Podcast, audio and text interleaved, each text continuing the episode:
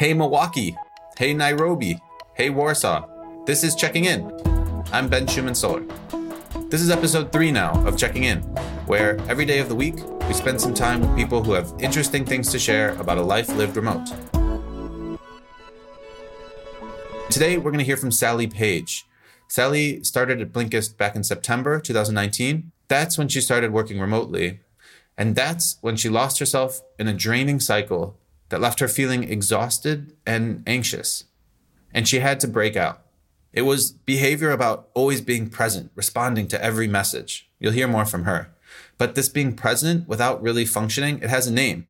It's called presenteeism. And you can think of it like the opposite of absenteeism or just not being there at all. There was even a Harvard Business Review article about it in 2004 with a pretty perfect title, in my opinion. It was called Presenteeism at work, but out of it. So let's hear from Sally. I think there's a cultural piece that we all internalize a little bit, which is that if you're working from home, there might be a question mark about how much work you're doing. I'm Sally Page.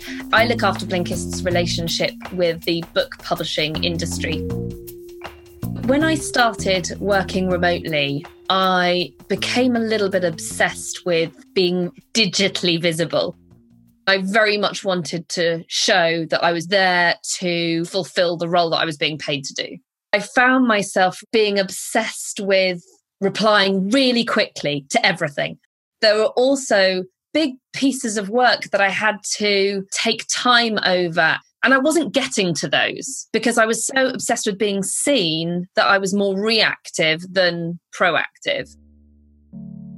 It started making me really miserable and increasing my anxiety. I ended up realizing that I was working longer hours remotely than I'd been doing in the office. At the end of the day, I felt exhausted and frustrated because while I've been super busy all day, when I actually took a step back, I couldn't put my finger on what I'd achieved. I actually went back to uh, Blinkist favourite, Seth Godin. He says, Your value is not the time that you spend in your chair. I decided to take a step back and start doing an exercise I'd read about at the end of each day, I got out my very nice stationery because I'm a real physical, tactile person, and I'd write down three work related things I'd achieved that day and one thing that I wanted to focus on the next day. It allowed me to focus where I was going to put my energy. So when other things came in, I found it much easier to put them to one side because I knew the one thing that I wanted to focus on and achieve by the end of that day. And then by the end of the week, I actually had a physical reminder of everything that I'd achieved.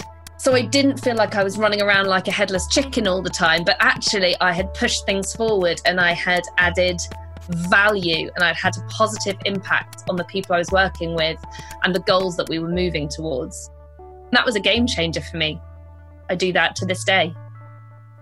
Interestingly, I don't think anyone noticed the change in my behavior. I think most of it was in my head.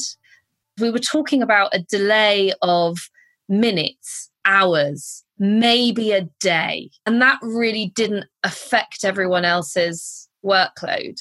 Interestingly, there was someone on my team who felt that it was much more relaxing for her because if she asked me a question and I responded straight away, she felt like she had to then respond straight away and do the thing straight away. And so I was actually increasing the reactivity of everyone on my team as well and interrupting their time to do the things that mattered and really focus their energy as well.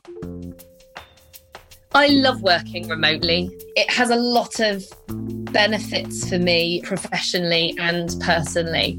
But I still do have a calendar reminder in my diary every day that says your value is not the hours that you spend at your laptop. So it's still a work in progress. that was Sally Page. And I think the key takeaway from her story is to be honest to ourselves. You can say you're going to be online eight hours straight every day. You can say you're going to be the most responsive and blow people away at the same time with big picture thinking and strategy. But come on, get real. That's not true. Don't confuse what you show others with what you give them. Be honest with yourself and allow yourself the space to think, to breathe, and even just to stare out the window for a few minutes if that's what you need. I think also Sally's story highlights the power a short mantra can have. Hers was, Your value is not the hours you spend at your laptop, which I love. And also, I'd love to hear if any of you out there have mantras that help your remote lives. You can email them to me. I'm at checkingin at blinkist.com. By the way, Sally wanted me to share a book that she recommends the Tim Ferriss classic, The Four Hour Workweek. You can check that out, or you can actually find a few of his other books on Blinkist as well. Okay, thanks for listening to Checking In for today. I'm Ben Schuman-Stoler. See you next time.